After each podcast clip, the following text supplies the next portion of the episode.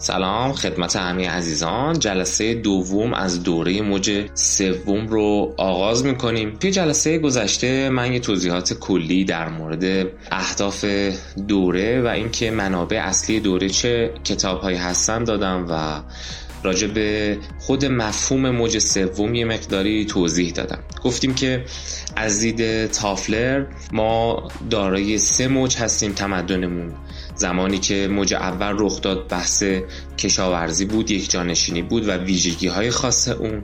بعد از اون انقلاب صنعتی اتفاق افتاد و موج دوم شکل داده شد که از جلسه گذشته ما شروع کردیم ویژگی های از موج دوم رو گفتن و یه مقداری با ویژگی های موج اول مقایسه کردن. و بعد از اون گفتیم که قرار تافلر به این موضوع بپردازه که ما وارد عصر جدیدی داریم میشیم که ویژگی های متفاوتی داره نسبت به موجهای قبلی و اگر ما این ویژگی ها رو بفهمیم می‌تونیم توی تصمیم گیری هامون توی بیزینس هامون توی کارها و سیاست گذاری هایی که می‌خوایم انجام بدیم موفق باشیم. اگر اینها رو در نظر نگیریم گویا که وضعیت فعلی خودمون رو نشناختیم یا فهم درستی نسبت بهش نداریم.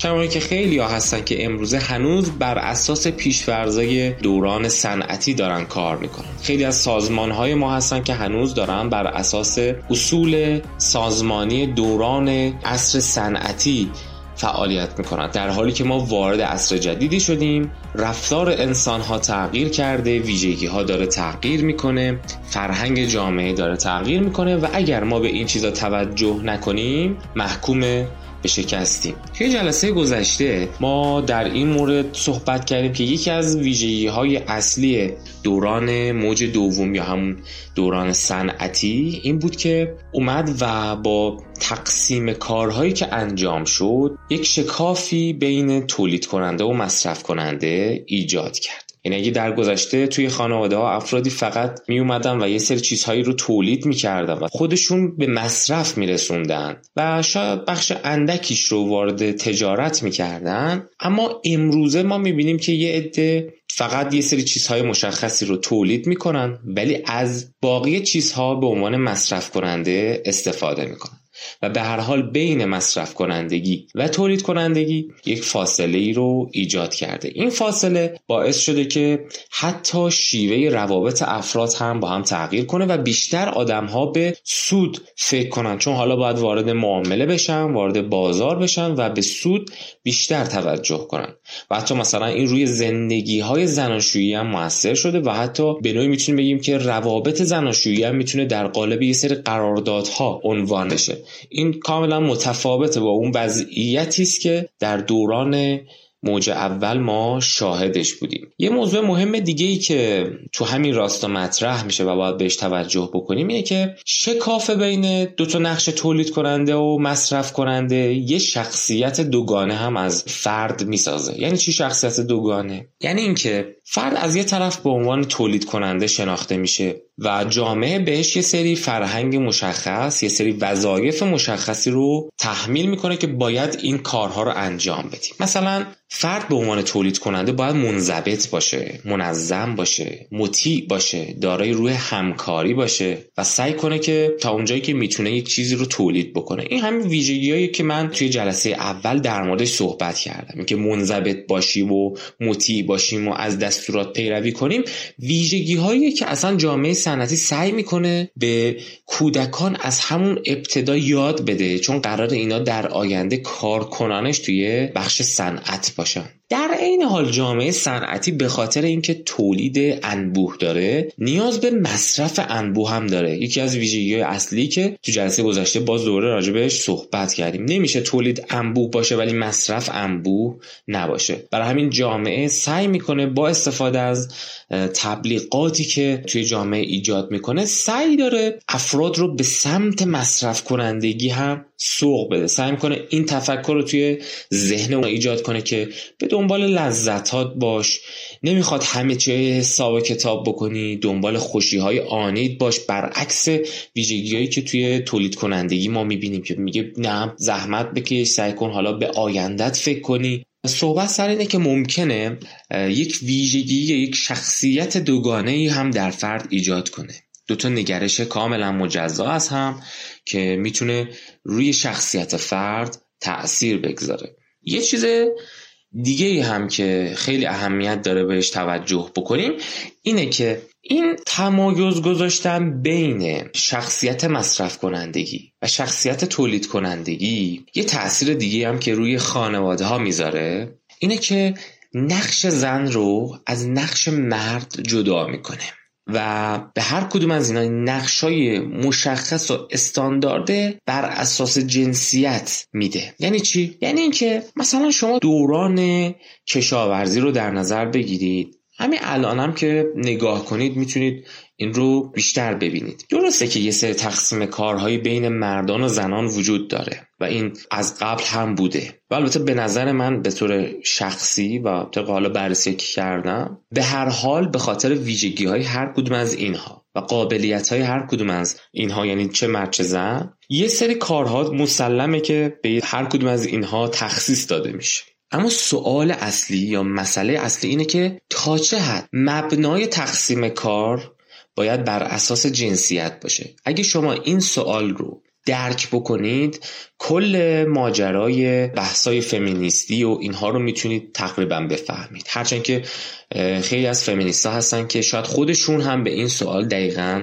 توجه نکنن. ولی سوال اصلی اینه که تا چه حد باید مبنای تقسیم کار در خانواده در جامعه بر اساس جنسیت باشه؟ در دوران کشاورزی خیلی بر اساس جنسیت نبوده. هرچند که تقسیم کارهایی بوده ولی اونقدر پیشرفته و پیچیده نبوده. اونقدر بر این اساس تقسیم کار رخ نمی‌داده. برای همین شما می‌بینید خانمایی که دوش و دوش مردان میان مثلا توی شالیزارها و همراه اونا کار می‌کنن. دوش و دوش مردان میان و توی طبیله ها کار انجام میدن. یا خیلی از کارهایی که مردان انجام میدن خانم هم انجام میدن. اما در موج دوم در انقلاب صنعتی جامعه کم کم به این سمت میره که مبنای تقسیم کار رو بر اساس تفاوت جنسیتی هم بگذاره و این مقدارش رو ببره بالا و پیچیده تر بکنه و بیشتر بکنه. و کم کم ما شاهد یک وضعیتی میشیم. البته این دورهای مختلفی داره و نمی‌خوایم حالا ریز جزئیاتش رو بگیم چون به توی صنعت هم از زنها استفاده شد.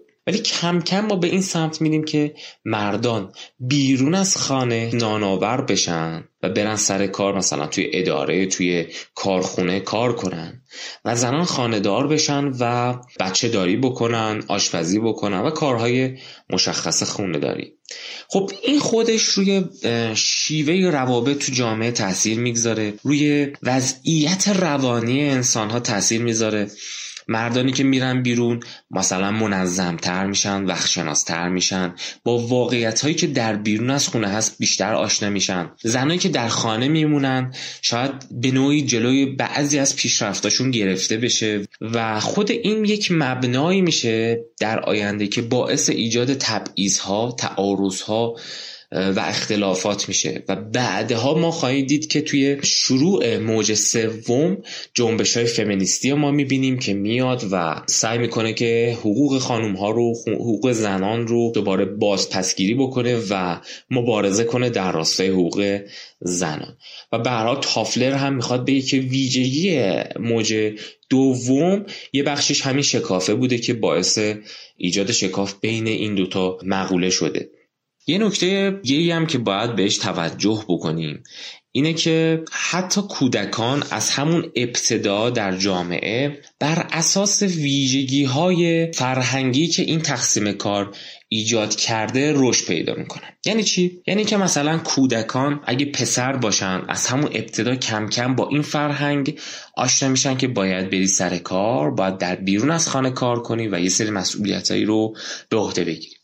یا مثلا دخترها کم کم با این مقوله آشنا میشن که باید آشپزی کردن خانهداری بچه داری و امثال همو یاد بگیری. تو خونه موندن چجوری خونه رو مدیریت کردن و همه اینا توی نحوه جامعه پذیری اجتماعی شدن و فرهنگ پذیری کودکان هم تاثیر می‌ذاره. مثلا من خودم یادمه که وقتی بچه بودم چون پسر بودم تشویق می‌شدم به اینکه برم بیرون از خونه. کار بکنم سر کار برم. حتی یادمه که از یک سنی به بعد من تابستونا خب به هر حال چون در طول روز و در طول هفته من باید می‌رفتم مدرسه از صبح تا ظهر یا بعد از ظهر.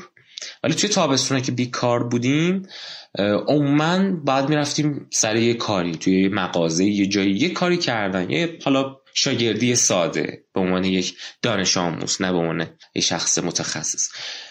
ولی به هر حال باید بیرون از خونه یه ذره کار می‌کردی تا با محیط بیرون از خونه آشنا می‌شدی.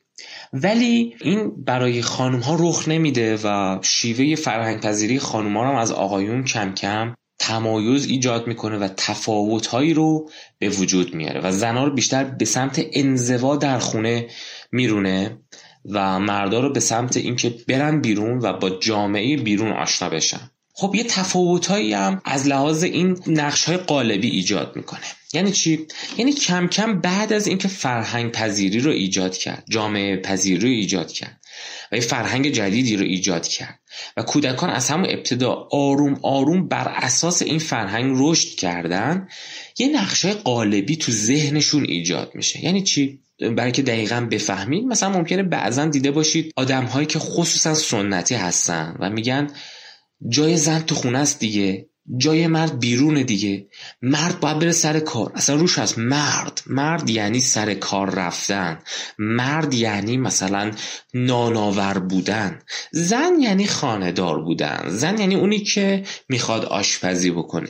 یعنی نقشای اینا مثل یه قالبی میشه که تو ذهن اون هست. و یه نقش قایه تفکر قالبی میشه که انگار گویا همین باید باشه و غیر از این نباید چیز دیگه ای باشه. و این تفکره که مبنایی بر تبعیض های آینده میشه. مبنایی بر این میشه که اگه خانمی استعدادی داشته باشه و بتونه بره بیرون کاری انجام بده. نذارن انجام بده. یا اجازه ندن که بیرون از خونه اون فعالیت رو انجام بده. حالا ما در آینده می‌بینیم که تو موج سوم همه اینا تغییر می‌کنه. موج سومی که همین الان رخ داده و هنوز ما افرادی می‌بینیم که موج دومی فکر می‌کنن. یعنی هنوز فکر می‌کنن که مثلا جای زن تو خونه است. هنوز فکر می‌کنن که زن باید خاندار باشه. زن باید آشپزی بکنه. اون مرده که ناناوره فقط. مرده که فقط باید بره سر کار. ولی دیگه این پیشفرزا توی جامعه موج سومی کم کم داره از بین میره و اگه ما بهش دقت نکنیم به نظر من محکوم به شکستیم. ما وارد فصل چهارم میشیم تحت عنوان پشت پا زدن به قواعد. ابتدا این فصل این موضوع مطرح میشه که هر تمدنی یه سری قواعدی داره یه سری اصولی داره و تافلر میاد شش تا اصل اصلی رو توی موج دوم نام می‌بره که می‌خواد بگه توی موج دوم جامعه صنعتی بر اساس این شش تا اصل شکل گرفته و پیشرفت کرده و بعدا می‌خواد بگه که در جامعه جدید جامعه موج سومی این شش تا اصل به چالش کشیده میشه. ولی خب اینا در فصلهای آینده ما راجع صحبت می‌کنه ولی فعلا اون شش تا اصل اصلی جامعه صنعتی رو راجبش توضیح میدیم. اصل اولی که مطرح میشه استاندارد کردن یا همسان سازیه خب شما باز دوباره می‌تونید یک خط تولیدی رو در نظر بگیرید که همه اون افرادی که دارن تو خط تولید چیزی رو تولید می‌کنن محصولی رو خلق می‌کنن این محصول خیلی به شیوه استانداردی یکسانه و در اصل همه کارهای مشخصی رو انجام میدن. کارها همه به صورت استاندارده. مثلا یکی از نظریه پردازه خیلی مهمی که توی این زمینه کار کرده و نظریه داده و نظریاتش بسیار تو اون دوره معروف میشه و همه ازش استفاده می‌کنن تیلوره. تیلور میگه که اگه ما بیایم این کار رو تقسیم بندی کنیم یک کاری رو مشخص میشه که تو هر کاری افراد یک روش خیلی مشخصی رو اگه انجام بدن بیشترین بازده رو داره. بهترین رفتاره بهترین کاره. مثلا نحوه که دست تو باید بگیری تا این چیز تولید بشه. چه شکلی باید باشه؟ چه جوری اون اقدام رو انجام بدی که بهترین باشه. و اینو میاد مشخص می‌کنه. میگه بیاین شما به عنوان مدیر به عنوان طراح یک خط تولید اینا رو مشخص کنید و به کارکنانتون یاد بدید به کارگرانتون یاد بدید. و حتی میگه رفتارهای تولیدی همه یکسان میشه و در اصل استاندارد میشه. همه به صورت یک حالت استاندارد و مشخصی اون رفتار رو انجام میدن. همینطور این بحث استاندارد بودن فقط هم تو خط تولید نیست. مثلا توی رسانه های همگانی. نحوه ارتباطات خط کشی تلفن ها خود تلفن ها آگهی های تجاری که پخش میشه همه اینا مشابهن استانداردن و خیلی به تنوع ها توجه نمیشه. و بر همین اساسه که در پایان اگه بخوایم لب مطلب رو بگیم اینه که یک اصل اصلی توی موج دوم استاندارد کردنه و اعتقاد بر این بوده که استاندارد کردن کارایی رو افزایش میده و در نتیجه به سود بیشتر ما می‌رسیم. یه اصل دومی که مطرح میشه تخصصی کردنه. یعنی ما می‌بینیم بعد از یه مدتی با تقسیم کارهای بیشتر و سریعتر و دقیقتر کارها تخصصی تر میشه. باز دوره تیلور هم تو این زمینه نظریاتش خیلی مهم بوده و خیلی بحثایی رو مطرح کرده. یکی از معروفترین اقتصاددانهای جهان که دیگه همه اسمش شنیدن آدم اسمیت با کتاب ثروت ملل که یک بحثی رو مطرح می‌کنه تحت عنوان همین تقسیم کار و یک جمله از آدم اسمیت نقل شده میگه که چنین به نظر می‌رسه که بزرگترین پیشرفت در زمینه نیروی مولده کار ناشی از تقسیم کار باشه. یعنی تقسیم کار خیلی اهمیت پیدا می‌کنه توی پیشرفت در زمینه نیروی کار و در زمینه تولید نیروی کار. یه مثال معروف هم نقل میشه از آدم اسمی که عموما همه شنیدن. مثال ساخته سنجاق که مثلا اگه شما یک نفر باشین بخواین یه تعداد سنجاق بسازین. یا حالا هر محصول دیگه هیچ فرقی نداره هر چیزی بخواین بسازین و خودتون تمام اون فرایند رو از اول تا آخر انجام بدید یه تعداد محدودی می‌تونید بسازید و تولید کنید. اما اگه مثلا شما جمعیتتون ده نفر باشه توی کارگاه کوچیکی یا حالا یه جمعیت بیشتر از 5 6 نفر و هر کدومتون یه کار مشخصی انجام بدید. مثلا نفر اول فقط چکش رو بزنه. نفر دوم مثلا با انبرده از فلان چیزا خم کنه. نفر سوم پرس کنه. هر کدوم یک اقدام رو روی اون محصول انجام بدن میزان تولید اون محصول به طور قابل توجهی بیشتر میشه. و پس اصل تقسیم کار توی صنایع در موج دوم خیلی اهمیت پیدا می‌کنه و یه اصل اساسی میشه برای این دوره. حالا بعدها ما می‌بینیم که توی موج سوم این اصل به چالش کشیده میشه و دیگه تقسیم کارهای دقیق به این شکل لزوما دیگه معنا نداره یا در همه جا دیگه نیازی نیست به این شکل تقسیم کار اتفاق بیفته.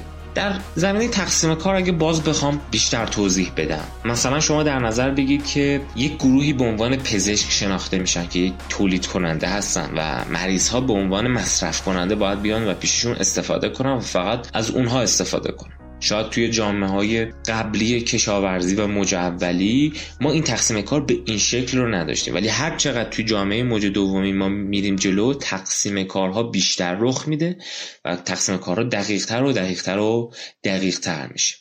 حالا تو زمینه تقسیم کار وقتی تقسیم کار بیشتر میشه دقیقتر میشه اصلا همبستگی اجتماعی هم تغییر پیدا می‌کنه. افراد بیشتر همبسته میشن به نوعی.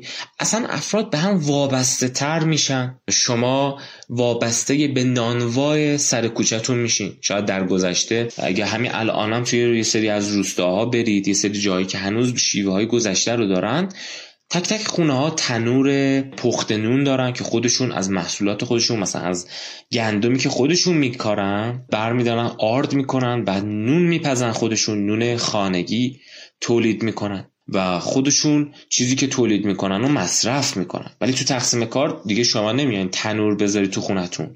بلکه پا میشید و از نانوایی سر کوچهتون میدین نونا می‌خرید. و افراد به هم وابسته تر میشن. یکی دیگه از اصلای مهم این دوران همزمان سازیه ما تو جلسه گذشته راجع به این صحبت کردیم که زمان و منظم بودن و سر وقت رسیدن توی جامعه صنعتی اهمیتش روز به روز بیشتر میشه. هر روز بیشتر از قبل. ما آروم آروم شاید این هستیم که ریتمای زمانی مشخصی ایجاد میشه و ساعت اصلا بیشتر میشه. ساعت داشتن یک اصل اساسی میشه. ساعت داشتن. یعنی چی؟ ببینید اگه حالا چون ما اکثرا توی شهرها به دنیا اومدیم و این دیگه برامون چیز عادی و طبیعی شده که هر جایی میریم یا خودمون یه ساعت مچی داشته باشیم یا حالا که دیگه همه تلفن همراه دارن خب توش ساعتم هست و ساعتم مشخص میشه. تو هر اداره که میری تو هر دفتری که قدم می‌ذارید می‌بینید که به دیوار اونجا یه ساعتی آویزونه. توی کارخونه که میرید می‌بینید که ساعتهای بزرگی رو نصب کردن. هر جایی که میرید ساعت هست. دم میدونا که می‌رسید تو خیابونا می‌بینید که ساعتهای بزرگی رو کار گذاشتن. همه این نشون میده که وقت شناسی توی جامعه صنعتی روز به روز بیشتر میشه. بخاطر اینکه ضرورت داشته افراد بیان و سر وقت به خط تولید اضافه بشن. اگه شما به عنوان عضوی از خط تولید سر وقت نیاین کار همه افراد دیگه لنگ کار شماست.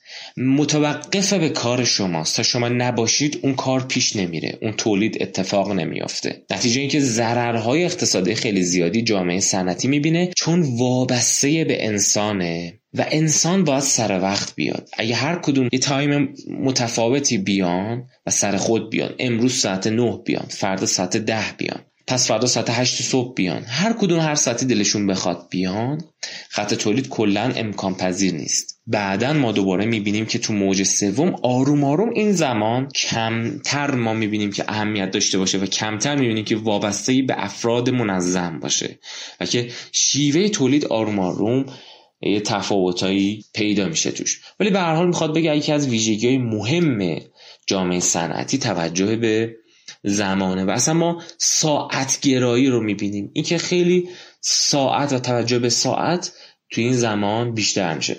شاید تو بین مردم روستایی اونقدرها زمان اهمیت نداشته به این معنا که مثلا شاید فصل ها مهم بوده یا دورها مشخص بوده. اما اینکه بخوان دقیقا بگن الان ما ساعت هفت و چهل و پنج دقیقه دقیقا وارد مزرعه میشیم و مثلا 6 و چهل و پنج دقیقه دقیقا خارج میشیم مثلا. نه به این شکل دقت نیاز نبوده. حتی توجه به زمان اینقدر اهمیت پیدا می‌کنه که ما می‌بینیم حتی برنامه های تلویزیونی تورهای مسافرتی همه اینا به زمان توجه می‌کنن. چون این ریتم های مشخصی تو زندگی ایجاد شده. مثلا تلویزیون میاد میگه که من چه ساعت هایی برنامه های اصلی ما بذارم که همه می‌تونن ببینن.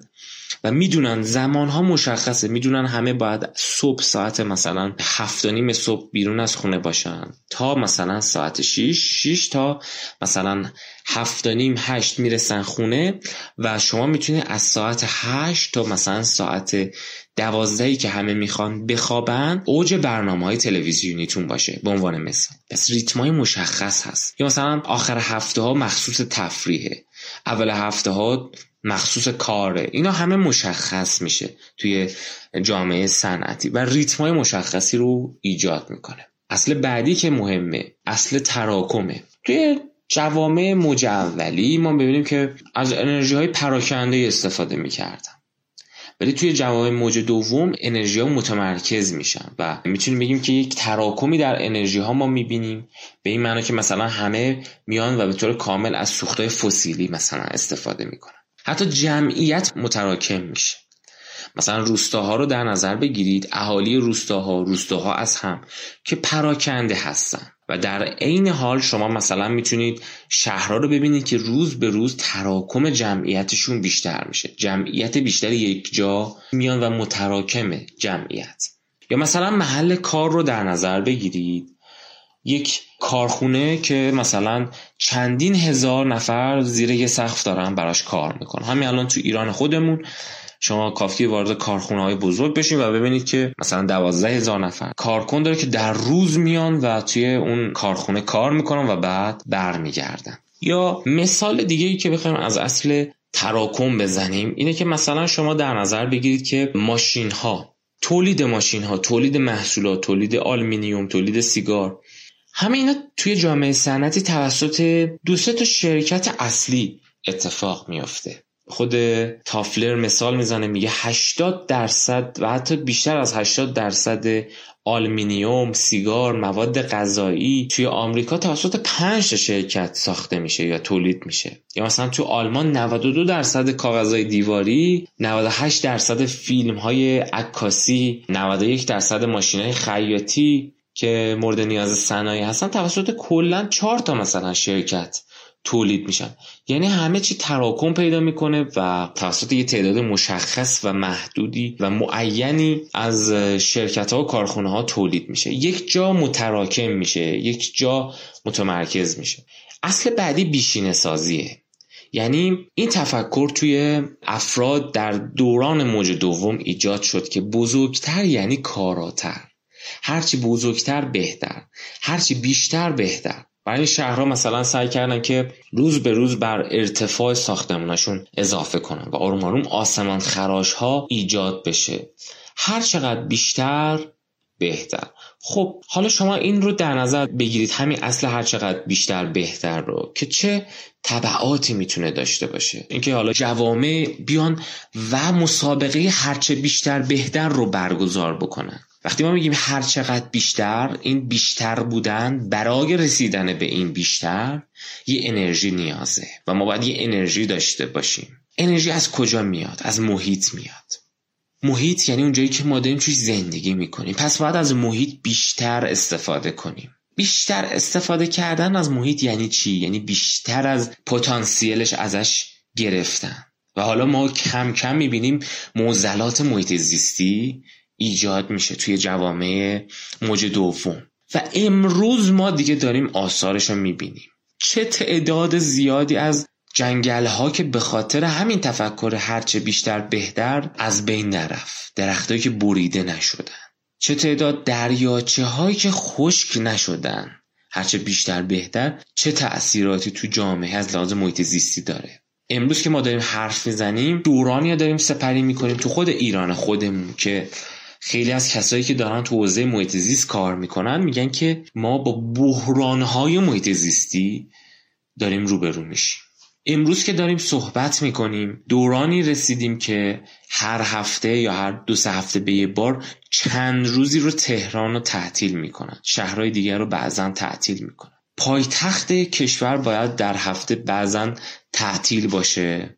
به خاطر که اونقدر حجم بالایی از آلودگی ایجاد شده که امکان پذیر نیست تعطیل نکنن. اونقدر حجم بالایی از آلودگی ایجاد شده که اگه آدم ها از خونه بیرون بیان براشون مشکلات سلامتی خیلی زیادی ایجاد میشه. من خودم بارها شده مجبور بودم تو زمانه که خیلی آلوده هست تو تهران برم جایی اصلا کلا اون روز حالت کسالت خیلی زیادی دارم. گلوم میسوزه چشمام میسوزه. بعض وقتا حالم بد میشه. دوستان خیلی زیادی دارم که بستری شدن سر این ماجرا. امروز می‌بینیم که دیگه اون نظر که هر چقدر ماشین بیشتر تولید کنی بهتر. کارخونه هر چقدر بیشتر تولید بکنن بهتر.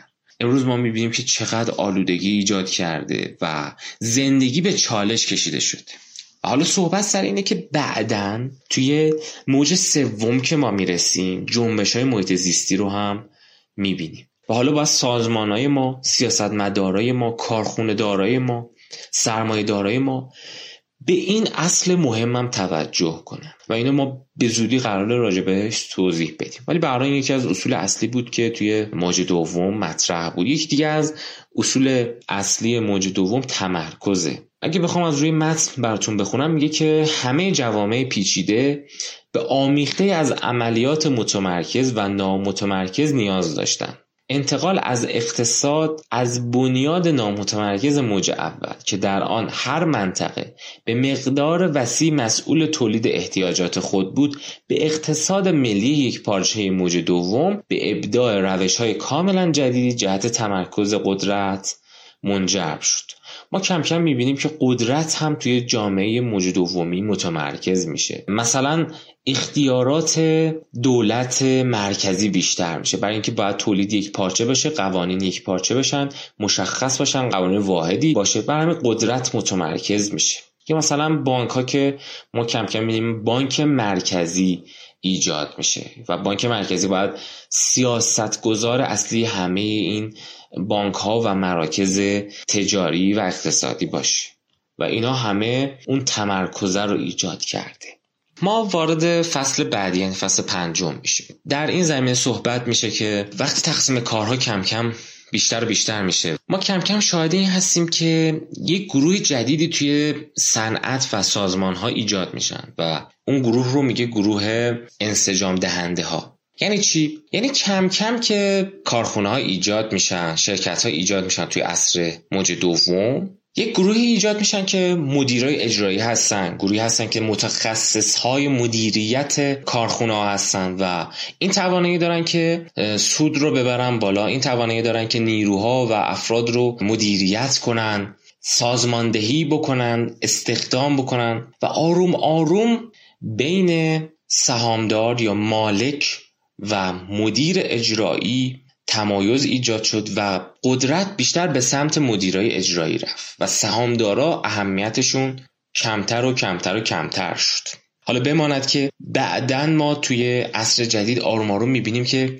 یه سری مفاهیم مثل مثلا حاکمیت شرکتی مطرح میشه و کم کم این موضوع اهمیت پیدا می‌کنه که باید روی مدیرای اجرایی نظارت باشن مدیرای اجرایی باید نسبت به سری چیزها متعهد باشن. حالا بحث جدیدی که بعدا مطرح میشه. ولی می‌خوام بگم که در اثر این تقسیم کارهایی که توی موج دوم اتفاق میفته بین مالک کارخونه ها و سهامدارای کارخونه ها و مدیران اجرایی که میان استخدام می‌کنن سازماندهی می‌کنن یه تفاوتی ایجاد میشه. با یه نکته خیلی جالبی که تافلر اشاره بهش می‌کنه و اینم بهتون بگم اینه که مثلا میگه مارکس پیش بینی می‌کرد که قدرت در دست مالکین و اون کسانی که دارنده ابزار تولید بودن هستش. ولی اون موقع که مارکس داشته اینو می‌گفته هنوز بین مالک یک صنعت و این انسجام دهنده ها یک تمایز ایجاد نشده بوده. هنوز اینقدر تخصصی نشده بوده. ولی بعدا ما می‌بینیم که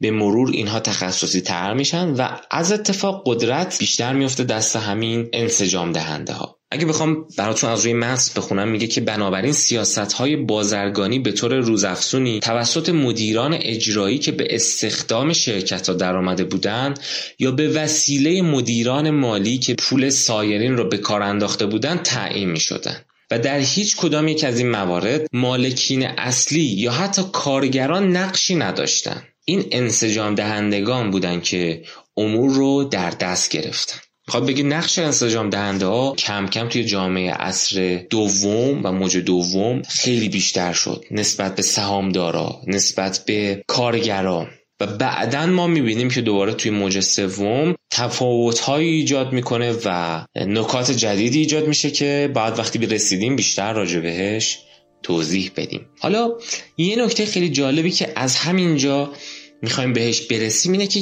بزرگترین انسجام دهنده تو جامعه چیه؟ کم کم بزرگترین انسجام دهنده جامعه دولته. و آرمان ما می‌بینیم که دولت ها بزرگتر میشن قویتر میشن.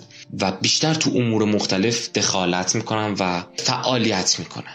این دولت ها که کم کم راهن را میندازن کم کم بنادر جاده ها کانال کشی شاهراه ها اینا رو ایجاد می‌کنن خدمات پستی را میندازن شبکه های تلگراف و تلفن و در اصل نظام های ارتباطی رو ایجاد می‌کنن و مقررات بازرگانی تدوین می‌کنن بازارها رو استاندارد می‌کنن و همه این کار رو باعث میشه که اون ویژگی ها و اون اصول اصر موج دومی ایجاد بشه و دولت ها کم کم نقششون بیشتر و بیشتر و بیشتر میشه. تافلر میگه که این دولت ها بودن که از طریق ایجاد نظام های آموزش پرورش نه تنها به جوانان در انتخاب نقش های آیندهشون تو نیروی کار صنعتی کمک می‌کردن بلکه به طور همزمان خانواده ها رو در شکل هسته هم تشویق می‌کردن و در از سعی می‌کردن که خانواده در شکل هسته باقی بمونن و اون ویژگی های مورد نیاز جامعه صنعتی رو کم کم این دولت ها ایجاد کردن.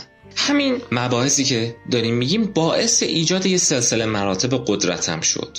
یعنی گروه نخبگانی که تو رأس قرار گرفتن و روی این انسجام دهنده ها موثر بودن و انسجام دهنده هایی که توی یه سلسله مراتبی از قدرت از بالا به پایین شکل گرفتن و جامعه رو هدایت کردن و مدیریت کردن.